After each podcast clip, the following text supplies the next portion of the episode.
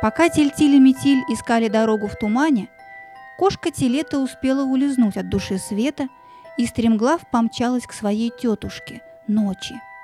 Знала она, что ночь скрывает все на свете, и уж синюю птицу никто надежнее скрыть не сумеет.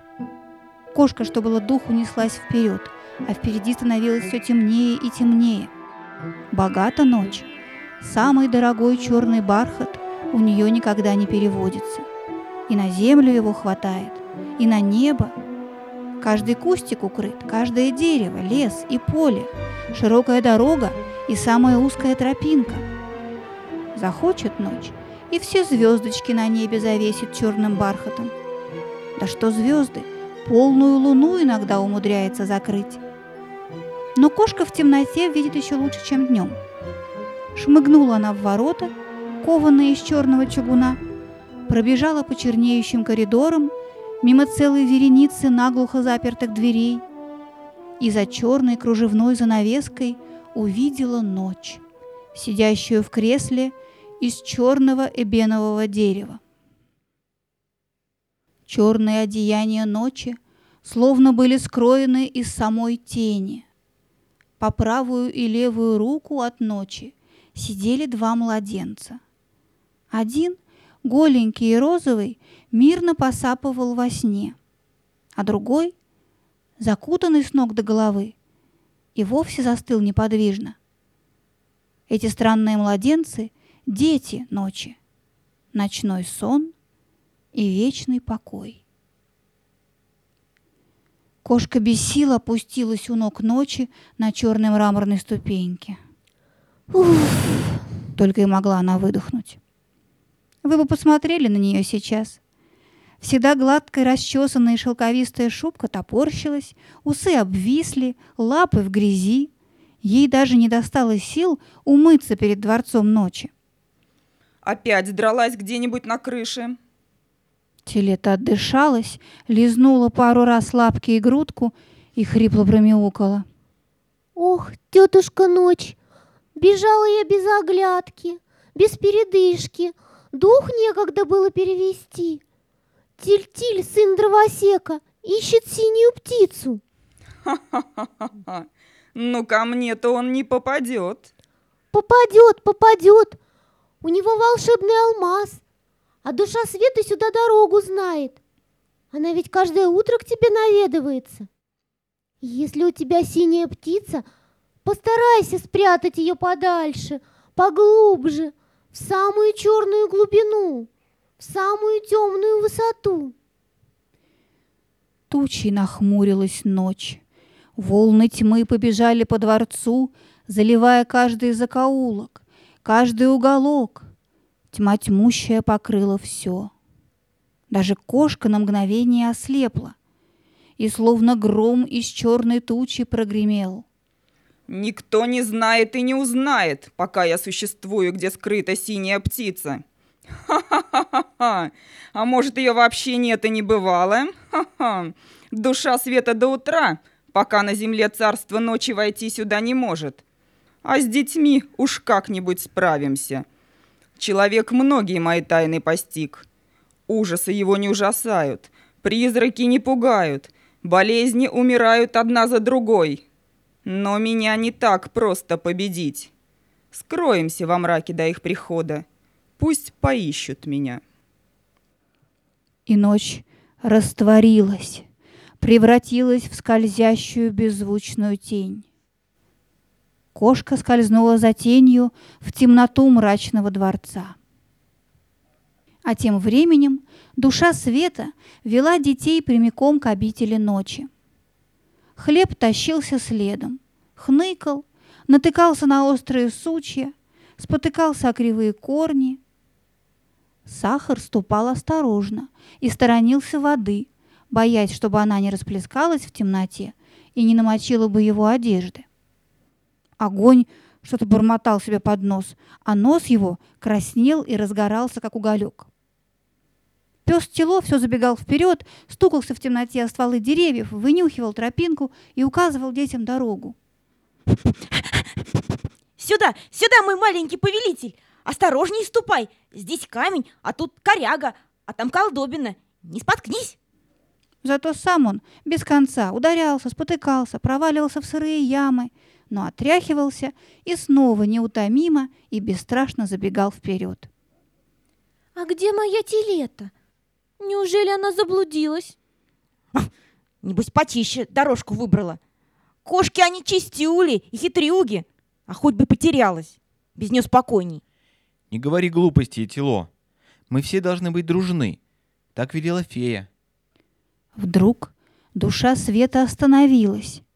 Даже ее лучистые глаза не могли ничего различить сквозь сгустившуюся тьму, которая, словно стена, преградила всем дорогу. Дальше мне идти нельзя. Еще не наступило мое время. Придется вам отправиться во владение ночи самим.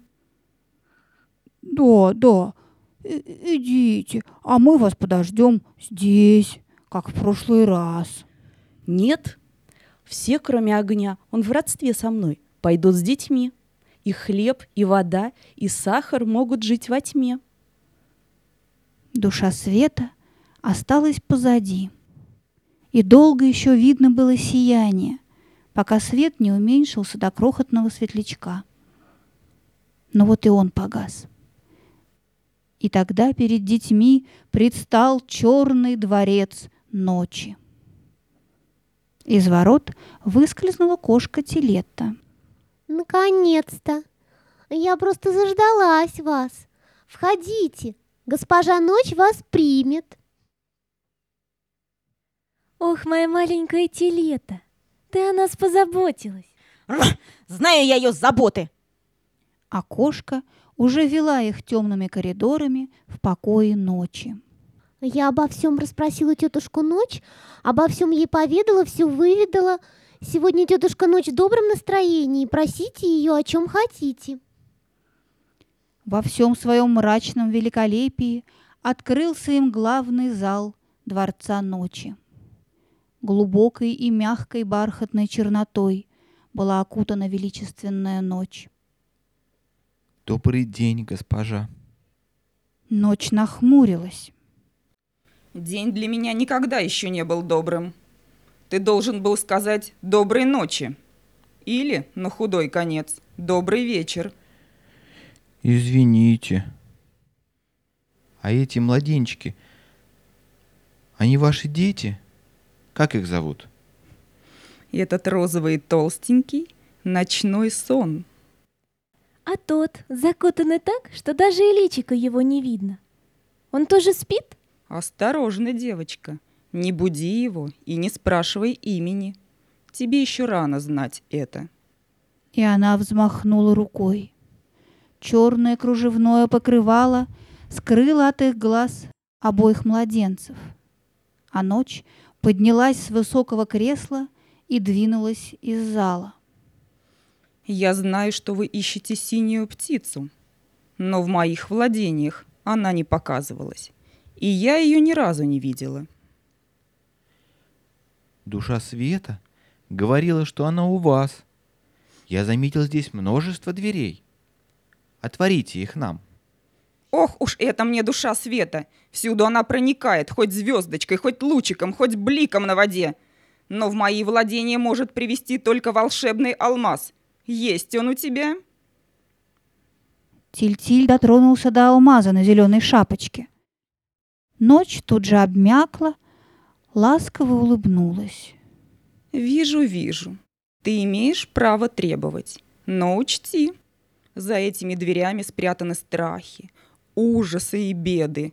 И всем нам не сдобровать, если они вырвутся. Я с трудом их удерживаю за крепкими запорами. Хлеб трусливо попятился. «Не, не- не- стоит беспокоиться, госпожа Ночь. Мы, мы, пожалуй, пойдем. Мы никуда не уйдем отсюда без синей птицы. Давайте ключи от первой двери, госпожа Ночь. Пожалуйста. Но там всего-навсего призраки. Хлеб задрожал. Его толстый живот мелко колыхался и пошел волнами, как во взбаламученной луже. Он пробормотал. прячась за спину сахара. Всего-навсего. Это призраки-то всего-навсего.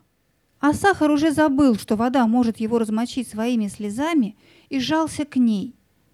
Только пес Тело храбро подбежал к тяжелой бронзовой двери и стал принюхиваться, отфыркиваться и морщить нос. Пахнет ужасно. Сыростью, затклостью и еще чем-то невидимым. Тильтиль вставил ключ в замочную скважину, повернул его, и дверь с противным скрипом отворилась. Тут же из-за нее выскользнули беззвучные тени. Одна, другая, третья. С неприятным таинственным шорохом они принялись виться и кружиться над детьми. Они то вытягивались и превращались в клубок змей, то задевали чем-то холодным и скользким руки и лицо, то вдруг обнимали и окутывали детей так, что те не могли и пошевелиться, и задыхались в этих невидимых объятиях. Пес Тело с лаем гонялся за призраками, а ночь быстрым движением накинула на тени черную сеть и крикнула. Скорее затворяй дверь, Тильтиль. Какие они мерзкие. А Тильтиль смело подошел к другой двери. Не здесь ли синяя птица? Тут болезни. Но если не веришь мне, можешь открыть. Ну, всякие болезни. Это касается человека. Мы с вами, уважаемый сахар и вода, можем быть спокойны. Но кошка Телетта все же на всякий случай отошла в самый темный конец коридора и оттуда посверкивала своими круглыми зелеными глазами. Тильтиль чуть приоткрыл дверь и заглянул внутрь. Тело вертелся у его ног. Ну что, что, что? Какие они хилые, жалкие и понурые. Неужели это и есть страшные болезни? Страшные болезни прячутся в самой глубине комнаты, а эти так себе. Хвори да немочи. К тому же доктора их закормили и ослабили лекарствами. Вдруг из двери выскользнул какой-то малыш и стал весело носиться туда-сюда, шаркая мягкими тряпичными туфлями. Ачхи! А, апчи! В носу у Тильтили защекотало. А кто это? Это насморк, самая маленькая болезнь. Ночь шлепком загнала малыша обратно в темную комнату. Рано ты выскочил. Подожди до весны, дружок. Ну, ты убедился, Тильтиль, что нет у меня синей птицы? Мы не все еще двери открыли. Вот эту, например. Что за ней? Это не так опасно. Там заперты всякие страхи, ночные тревоги, духи тьмы, ужасы. Может быть, не надо, Тильтиль? Вдруг какой-нибудь ужас выскочит. Не бойся, дитя мое. Самые грозные ужасы накрепко прикованы к стене. Коли Тильтиль мне не верит, пусть сам убедится, что и здесь нет синей птицы. Не раздумывая долго, Тильтиль повернул ключ в замке и распахнул дверь. Никто не выскочил, никто не завыл ужасным голосом. Страхи и ночные тревоги жались по углам и не спешили выпархивать наружу. Вялые и жалкие, они тихонько попискивали. Синие и зеленые их покрывала слегка колыхались от несмелого дыхания. Что это с ними? Все страхи теряют свою силу, как только их перестают бояться. Теперь ты убедился, что синюю птицу надо искать не у меня. И ночь попыталась увести детей из дворца наружу, где в небе уже поблескивали слабые искорки звезд. Но Тильтиль уперся. Он увидел еще одну, совсем маленькую и скрытую в глубокой тени дверцу. Мальчик рванулся к ней, отыскал в связке крохотный ключик и вставил его в еле заметную замочную скважину. Не открывай эту дверь, Тильтиль. Там собраны мои радости. Вечерняя роса, ночные ароматы, соловьиные трели, блуждающие огоньки. Если ты их выпустишь, Трудно мне будет все это собрать снова. Ой, Тиль-Тиль, мне кажется, там, где соловьиные трели, непременно должна быть и синяя птица. Открой поскорее эту дверь. Не так уже надоели страхи, болезни и призраки. Не раздумывая долго, Тиль-Тиль повернул ключик и настежь распахнул маленькую дверцу. Их объяли сладкие ароматы ночных цветов. Легкий ветерок донес нежные соловьиные трели. Мерцающие светлячки закружили над их головами хороводом. Прохладная вечерняя роса освежила их лица.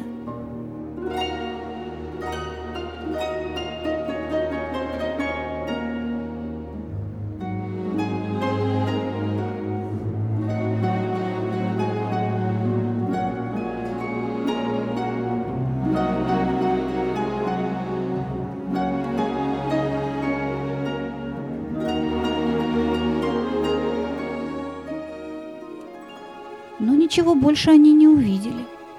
И стаяли ночные ароматы, разлетелись и погасли во тьме светлячки, рассыпались соловьиные трели. Ах, дети, дети, сколько моих трудов пропало даром. Опять придется мне, не смыкая глаз, собирать эти радости по всей земле. Тильтиль растерялся. Ему стало стыдно, что он не послушался ночи и так расстроил ее. Наверное, у нее и вправду нет синей птицы. Тиль-тиль понуро побрел следом за уходящей, неслышно скользящей ночью. Все остальные потянулись за ним. Вот уж кончается бесконечно длинный коридор. Скоро они выйдут к черным чугунным воротам и ни с чем возвратятся к душе света. Но что это? Высокая и узкая дверь из гладкого отполированного черного дерева. Дверь эта так искусно вделана в черную мраморную стену, что ее не сразу и заметишь. Тильтиль остановился. Госпожа Ночь, не сердитесь, но нам придется заглянуть и в эту дверь. Даю вам слово, это последняя дверь, которую я попрошу вас открыть. Если уж и за ней нет синей птицы, то мы попрощаемся с вами и покинем дворец. Ночь вдруг разъярилась. Куда подевалась ее ласковая улыбка? Каким грозным стал ее голос? Какие молнии полыхнули в глазах? Как исказилось и потемнело ее лицо? Я открыла тебе все свои тайны. Я была добра к тебе. Я позволила тебе увидеть то, что еще ни одному человеку не удавалось. Неблагодарный, хорошо же. Погибай. Сама судьба, видно, привела тебя к этой двери. Я удаляюсь. И не рассчитывай больше на мою помощь. Мяу, мальчик, ты поступаешь неразумно. Тиль-тиль, прошу тебя, уйдем отсюда. Эй, погоди хотя бы, пока мы добежим до ворот. Сахар и вода уже улепетывали. Хлеб, сломя голову, понесся за ними. Но пес Тило не сдвинулся с места. Я с тобой, мой маленький повелитель. Если нам суждено погибнуть, пусть я буду первым. И Тиль-Тиль распахнул черную дверь. Створки ее неожиданно мягко и бесшумно раздвинулись.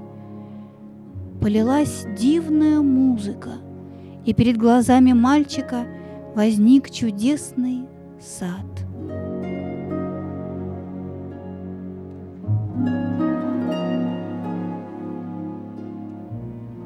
Лунные лучи пронизывали его. Низкие крупные звезды, словно фонарики, висели над цветущими деревьями. Ночные бабочки легко взмахивали перламутровыми крыльями, сверкающими драгоценным блеском в лунном свете, и перелетали с одного ночного цветка на другой. Но самое удивительное, что весь этот волшебный сад был словно прочерчен бесчисленным числом совершенно синих птиц. Их лазурные перышки спорили блеском и прозрачностью с лунными лучами.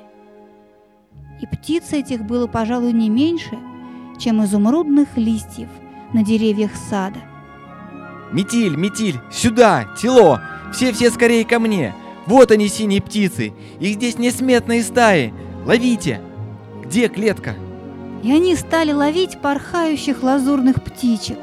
Те доверчиво садились им на плечи, просто сами летели в руки, не боясь и послушно складывая крылья. Вскоре клетка была полна птиц. Тильтиль и Метиль в каждой руке держали по крохотной птичке, а птицы все порхали над ними, касаясь их лиц нежными, как дуновение легкого ветерка, крыльями.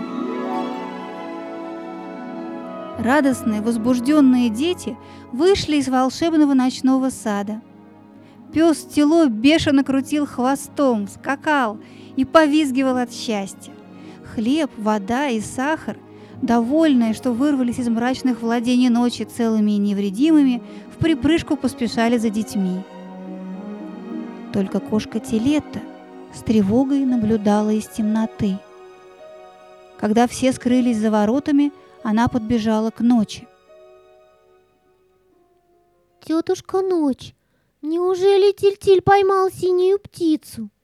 Тогда я погибла? Беги за ними, сама увидишь.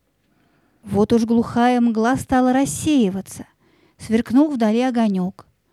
Он постепенно разгорался, полыхал и растекался в темноте белыми волнами. Это душа света! Бежим скорее!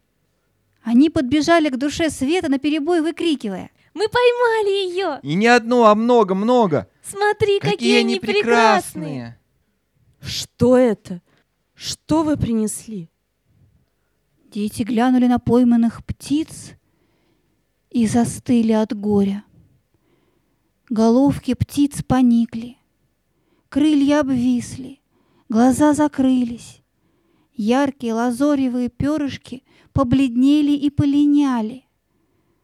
В руках и в клетке были мертвые бесцветные птички, жалкие крохотные тельца. Тильтиль растерянно молчал.